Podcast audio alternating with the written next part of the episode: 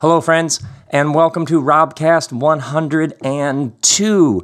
And uh, I have been meeting so many of you recently. To all of you who came out to Portland for the How to Be Here experience, uh, to the Butter Lady from Seattle, to Dr. Danny, uh, to all of you who came out to Powell's for the signing, uh, much love. It's just so great meeting you, hearing your stories. Um, tons of you came to LA for the Liz event. Uh, Liz Gilbert and I did a, an all day event, and good Lord, you know when it begins with a Drake song that we're going places. and then uh, to all of you who came out to my recent Largo show, I did this show. I've never uh, done a show like it. I did a show based around 82 pictures that I've taken on my iPhone, and oh my word, I'm still laughing. Um, so, and then uh, a number of you came to the Berkeley Book Festival and I got to hear all sorts of uh, interesting things to that lovely woman Nisa, who said that everything is spiritual, inspired her to rethink her work with the five elements from Chinese tradition. These these kinds of things, people, the things that you all are doing, it's just fascinating to me. And uh, now I'll be in Tulsa in a couple of weeks, and then um, Brooklyn, and then coming to Australia, I'm teaming up with the fine folks in July from Wake Up Project to do How to Be Here events in Sydney, Melbourne, and Brisbane. Um, somewhere before that, uh, my older son is graduating from high school. I mean, all kinds of stuff going on. And then in August, uh, I'll be bringing How to Be Here to Paris, London, Belfast, and Dublin. And then we'll go to Iceland after that. So, uh, would love to see you. All the info on all those events is at robbell.com. And uh, just sending tons of love to all of you, my new friends who I'm meeting in all of these uh, cities. And then, uh, as you can probably figure out, I love to make sermons. I love to do books. I love to do shows. I love to do tours. I also love to talk about talking and communicating. And uh, whether it's like giving a talk, message, sermon, making curriculum, writing lyrics, a blog. Uh, and so sometimes I do events just about the art of communication. And I'm doing one this fall called Finding Your Groove as a Communicator. And uh, it's basically like a two day workshop. In some senses, I kind of tell you everything I know.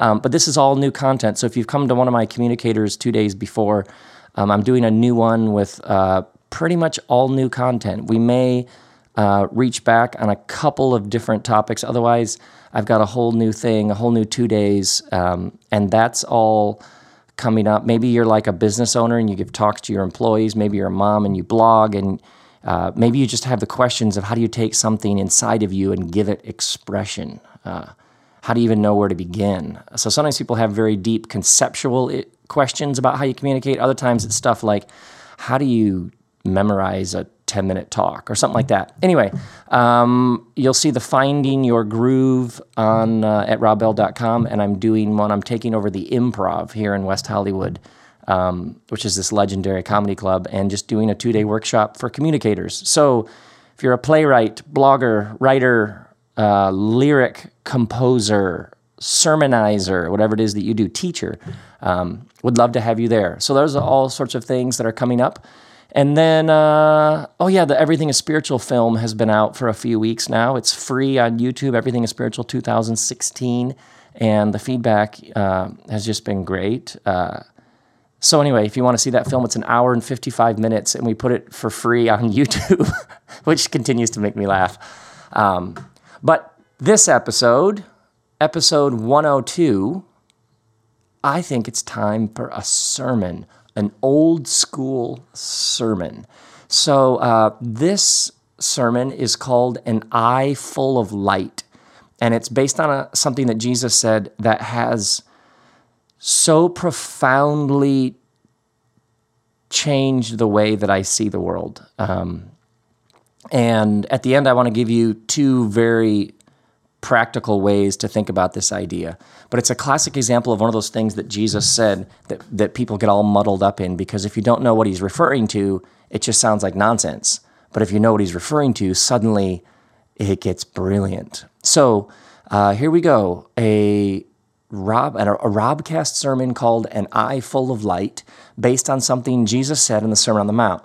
In uh, the book of Matthew, he said, "The eye is the lamp of the body.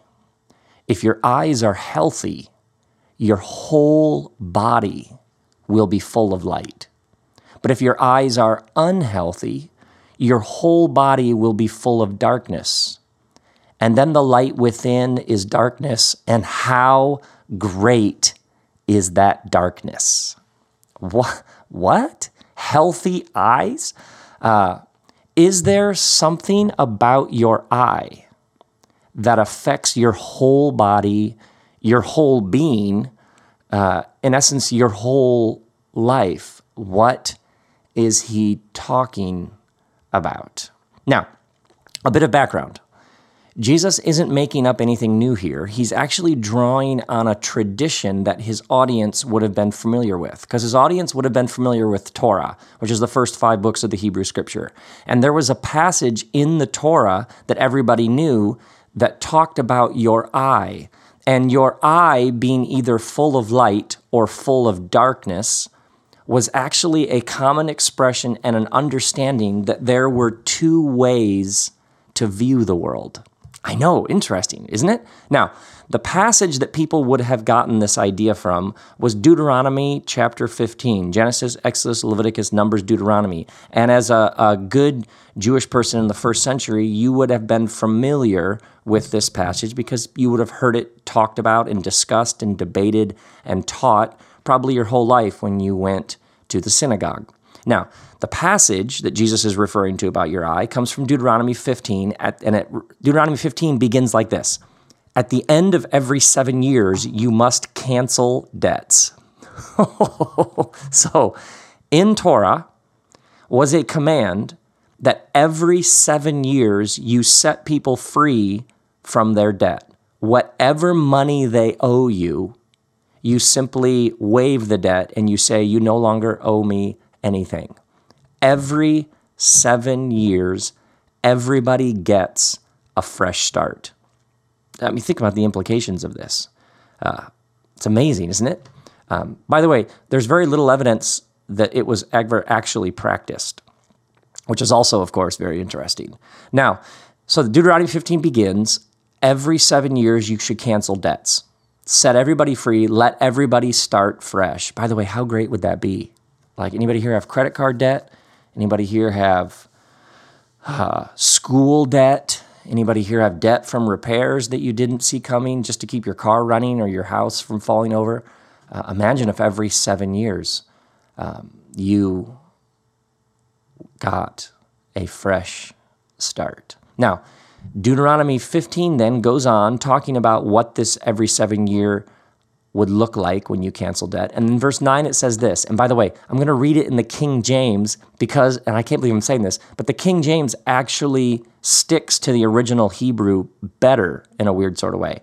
Um, and basically, the King James version of the Bible is like what happened if Shakespeare would have written the Bible at some level or translated it.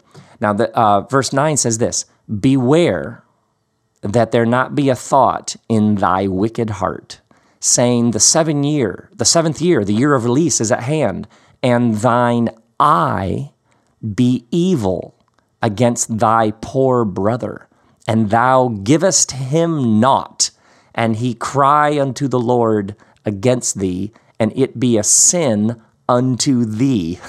By the way, how much fun is that to read? So, the reason why I read it in the King James is because it says basically, beware that there's not a thought in your heart that the seventh year is coming and anybody who owes your money, you're going to have to waive the debt.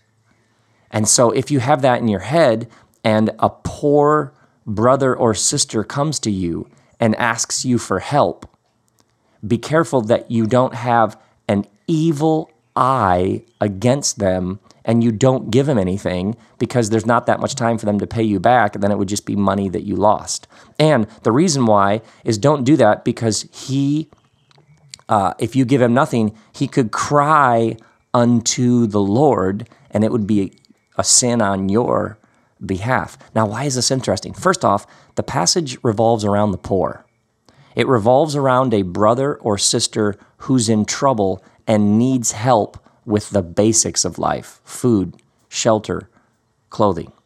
And so the passage is about making sure that no one gets stuck in that downward vortex of poverty, that nobody gets essentially trapped getting farther and farther and farther in the hole. It's about making sure that no one gets in a hole they can't climb out of. It's like the original social safety net. And so everybody, seven years, gets a fresh start. All debts are removed. And so if someone owes you and you release them from that debt, if someone asks you for help, you know the seventh year is coming. And it says, if you deny your neighbor help because you don't want to have to forgive that debt, because there might not be enough time to pay for it, they may cry unto the Lord. Now, why is that significant? Because that word cry is one of the central words of the scriptures. Because when do we hear that word? It's, it comes really early, but also these people's ancestors were slaves in Egypt.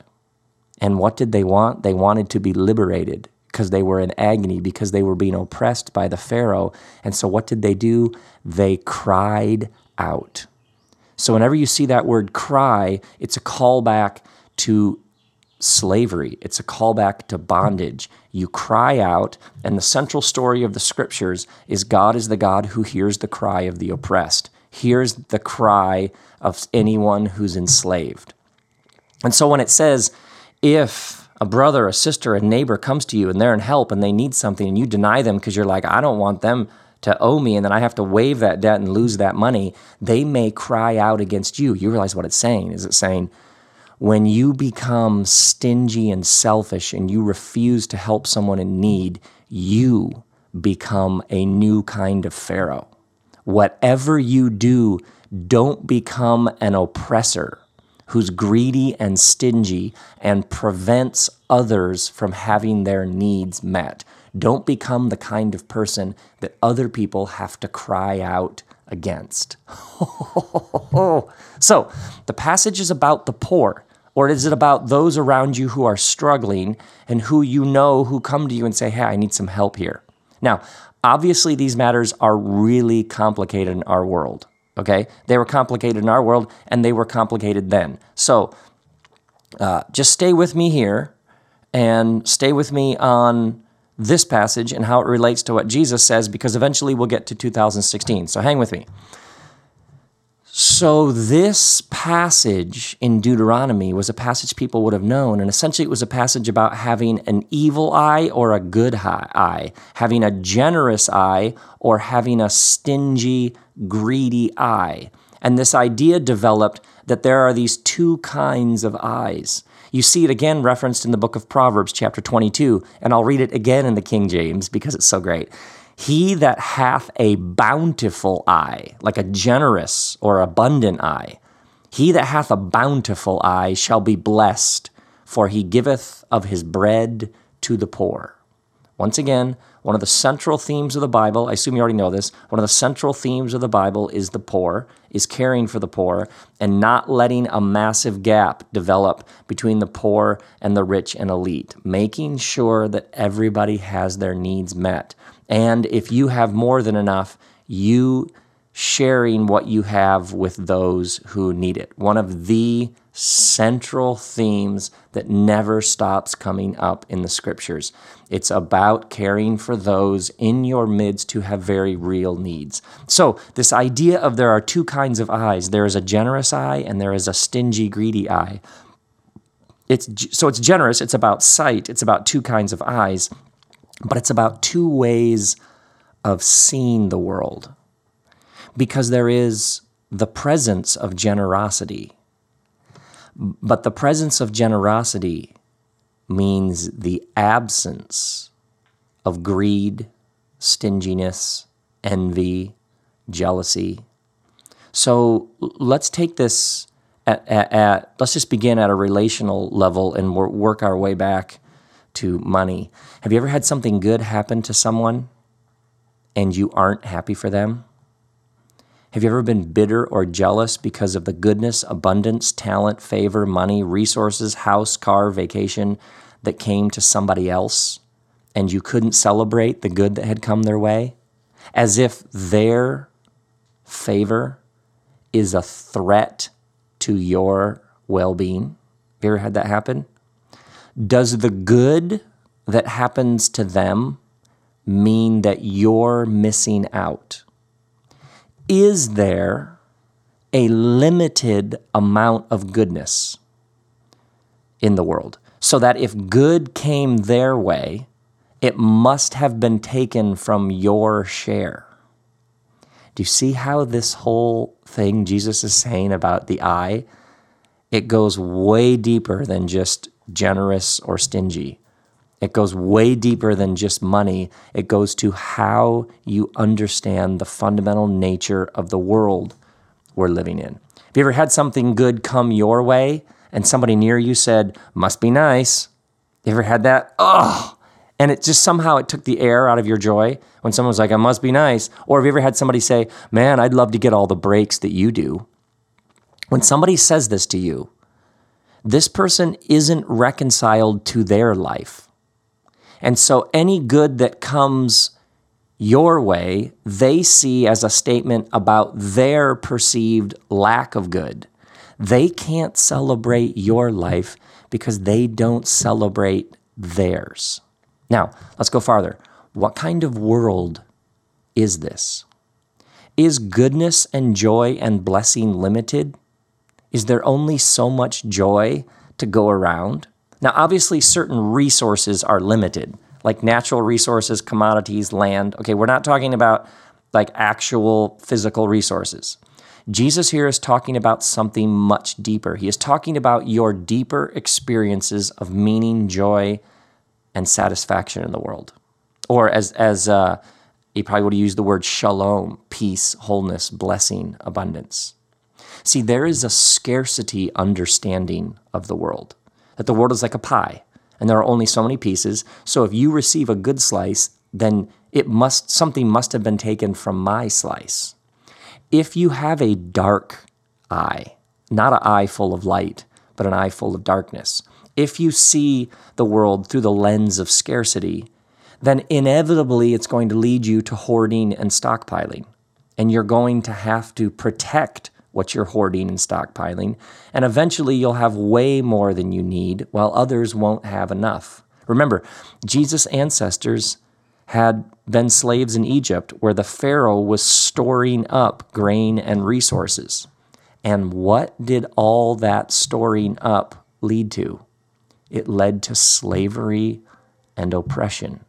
And to protect all those resources, you need to protect it with what? Exactly, military, guns, tanks, whatever the weapon is of whatever time this is happening in. See, these are age old human questions. And so Jesus' ancestors had this story deep in their bones of a time when their people were in slavery and oppression, and a few had everything, and the masses had next to nothing. So you can see, by the way, why a command, like in the book of Leviticus, there's this one command to leave a corner of your field for the widow, the orphan, and the immigrant. And what it said was whenever you're harvesting your field, leave a corner that you don't harvest so that the poor, the widow, the orphan, the immigrant, those who don't have food could come and harvest that corner of your field. Always, always, always leave a bit for those who need it. Why? So that you won't become another kind of Pharaoh who hoards and stockpiles in your greed and stinginess at the expense of others. See, it's how you view the world. And what's undergirding this passage in Torah, which leads to the passage Jesus is talking about, is a trust that the world can provide you everything you need, that it's a generative reality that we're living in. Now, let's take it farther. Jesus told a story about an owner of a vineyard who hired people all throughout the day.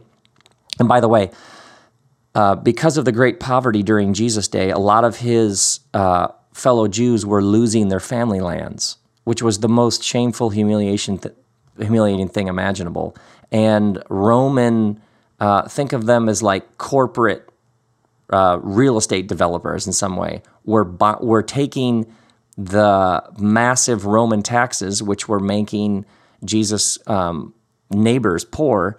They were taking all this tax money and using it to buy up these lands. And so a lot of people were losing their family lands. Like maybe they had a vineyard and that vineyard had been in their family for generations. And then they were in debt and somebody came along, came along and exploited that debt and bought up a bunch of these family lands and so there were these corporate landowners, a lot of times Romans, who were then hiring people. Sometimes people had had a family, like a vineyard, they'd been working for generations. They lost it. Can you imagine the shame and humiliation? And then they were being hired as day laborers on land they once owned. So, absolutely degrading, humiliating circumstances. So, Jesus tells a story about an owner of a vineyard who had hired people throughout the day. And he hires these people at different times, but at the end of the day, he pays them all the same. And the ones who had worked the most started to complain.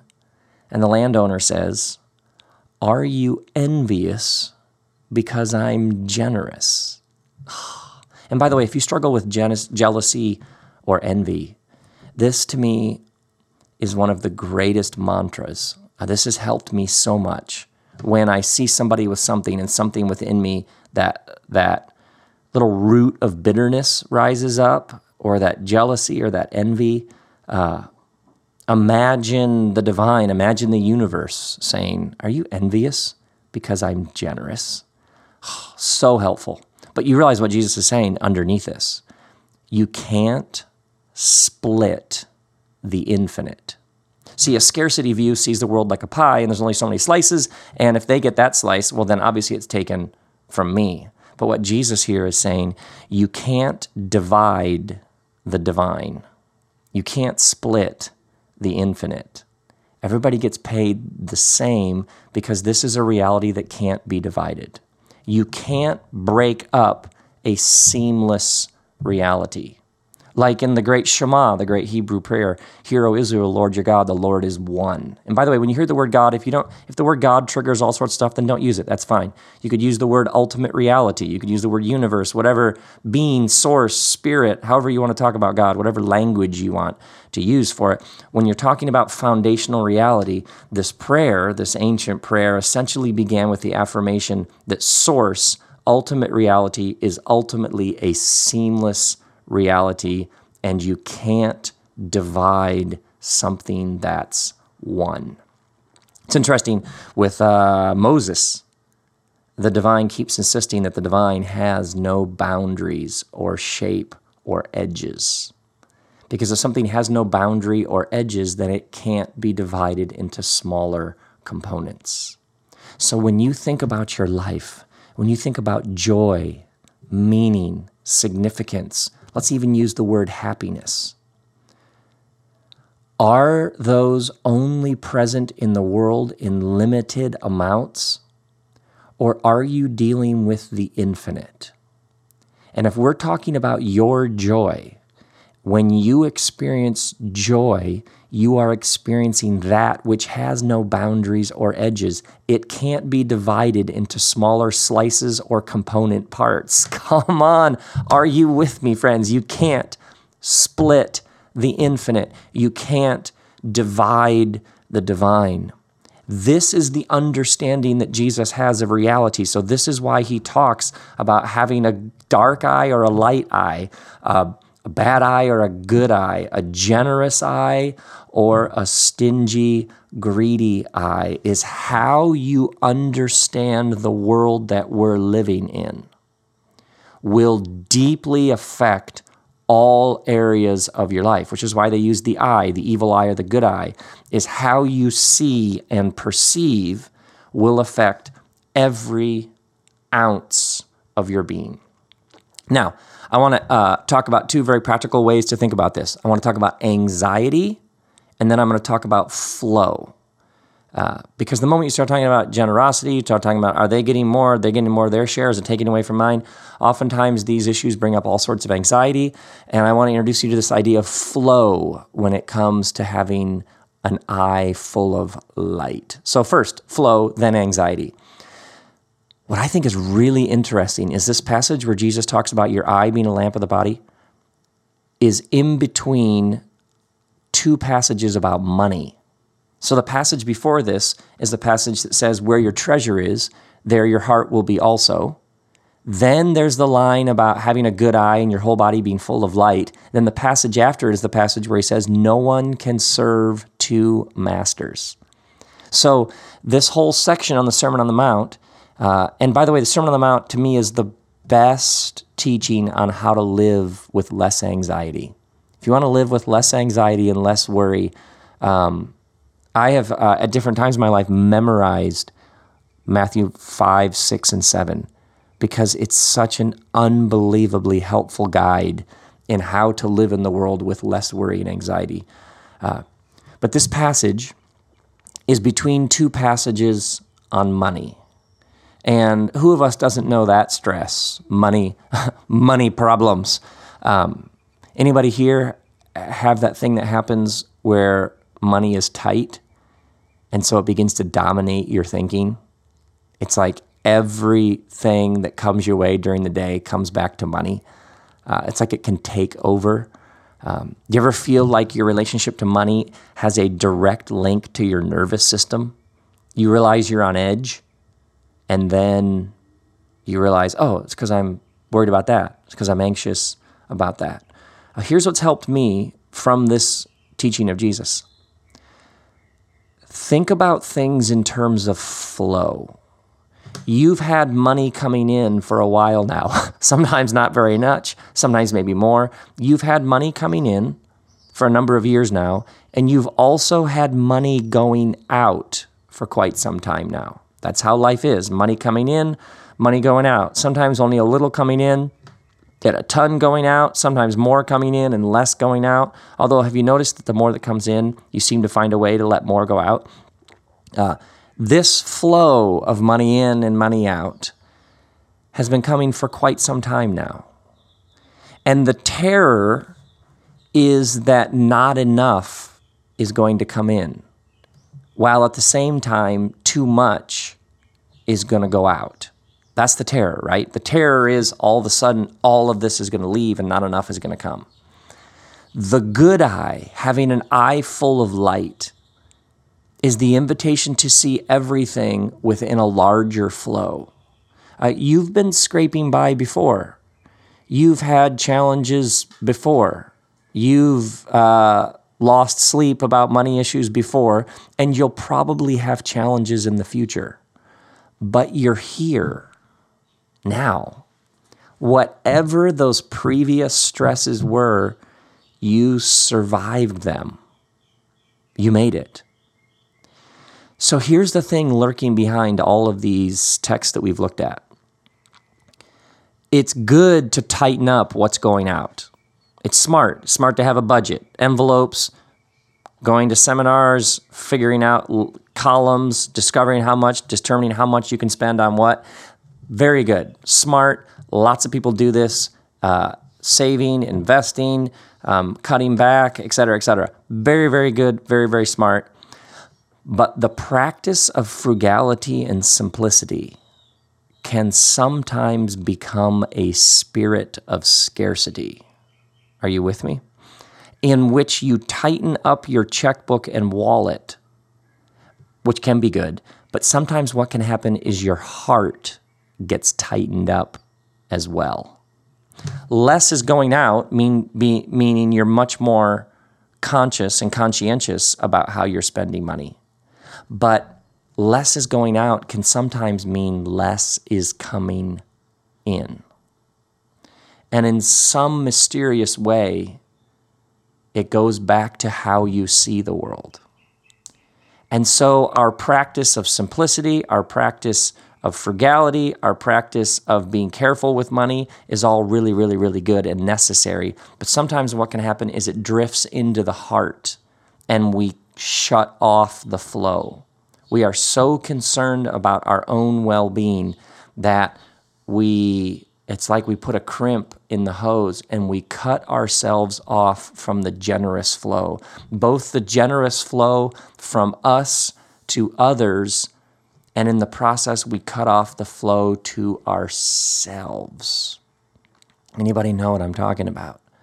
So, part of the art of it is to live simply, is to live within your means, to be careful, but always to keep your eye full of light. I am being careful here, but I am going to have a, uh, an eye full of light. And this goes way beyond money. This is time, energy, compassion, solidarity. The real art is to be careful and prudent, smart and due diligence, do all those words that your CPA uncle uses. You know what I'm talking about, right? But at the same time, remember that there's probably always somebody around you with needs, and there's probably something you have that somebody else needs. I love that great line let the one who has two coats give to the one who has none. And sometimes what can happen is we become so overwhelmed with what we don't have that we lose sight of the extra that we do have. And so we don't share it. In the process, we miss out on the joy of helping out somebody who has a need that we can meet. We essentially cut off the flow one direction and we end up cutting the flow off in another direction. And what Jesus is doing here is he's saying, keep that eye full of light, which means keep reminding yourself that you live in a generous, generative reality, that you cannot divide the infinite. You cannot break up that which has no boundaries or edges. Joy, good, meaning, satisfaction, happiness can't be divided. Come on. And then from flow, let's talk about anxiety. Anybody here, you start hearing someone talk about generosity and how you should be generous, and instantly you're like, oh, wait, uh, there's like this anxiety that kicks in. The moment you talk about the poor, you talk about money, you talk about, here's the thing, and here's what's helped me, and especially when it comes to the good that happens to people around you. Have you ever been exhausted?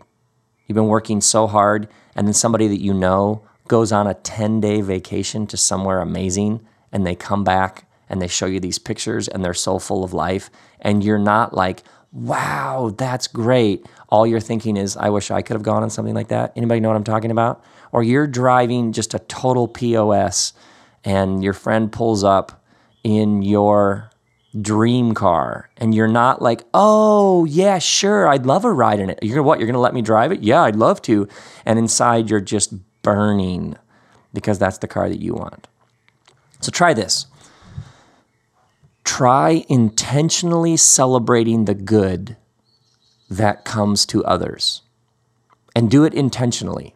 And here's why see if it affects every area of your life. Here's something I started trying and practicing, and I'm it is so transformative. I'm telling you, you're to try this, and then later you're to say to me, Oh my word, that's so amazing. Here's what I try and practice when something good happens to somebody, say to them, I am so happy for you.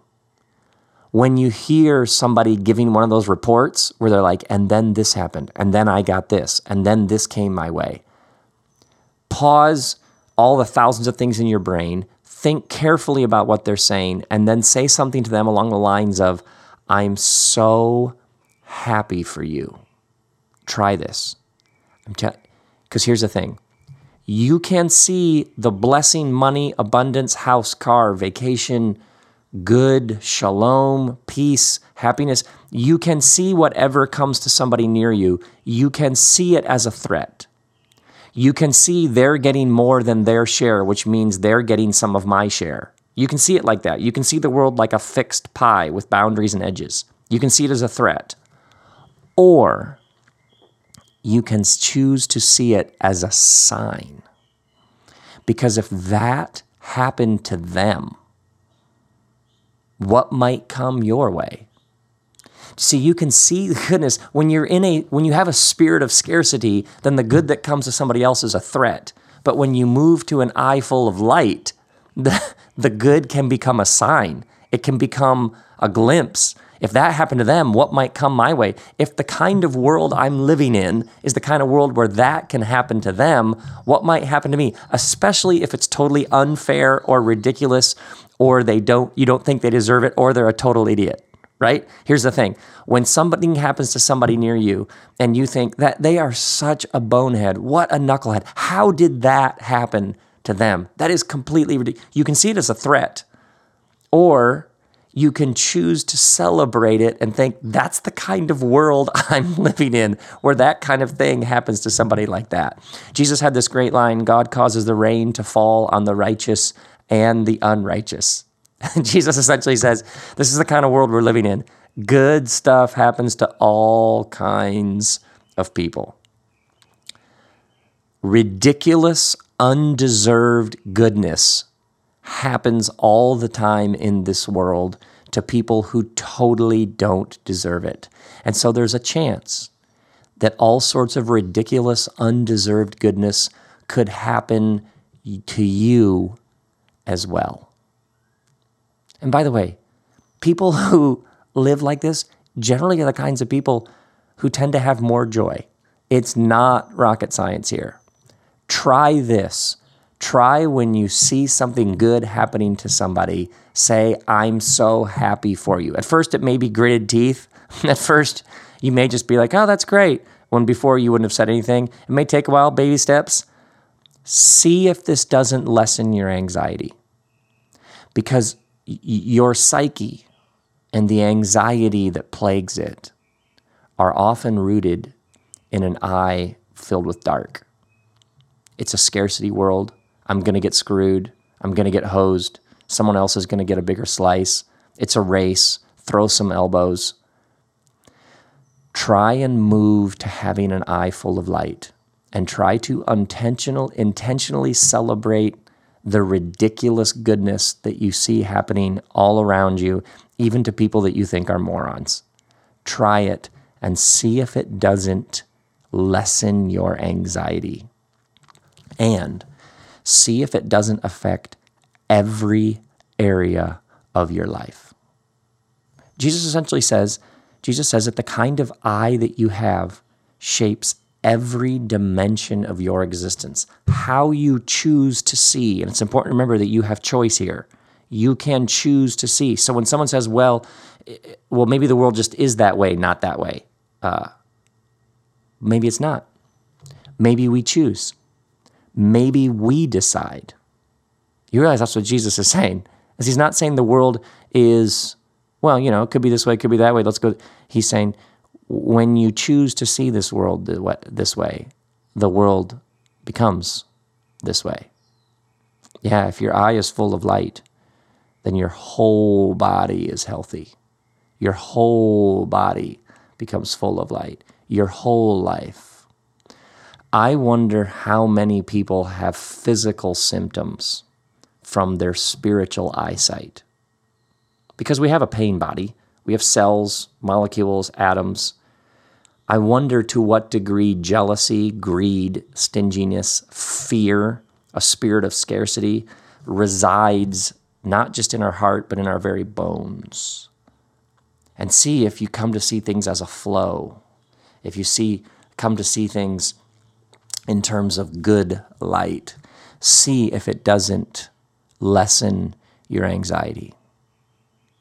Yes, my friends. And that is a sermon called An Eye Full of Light. May you, my brothers and sisters, may you see the whole thing as a flow. May you take Jesus seriously that no one can serve two masters, that there are these two ways of seeing the world. May you come to see that the infinite cannot be divided.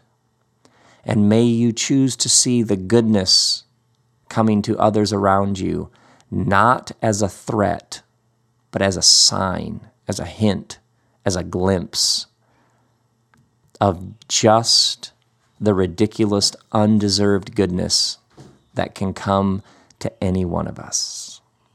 And may grace and peace be yours.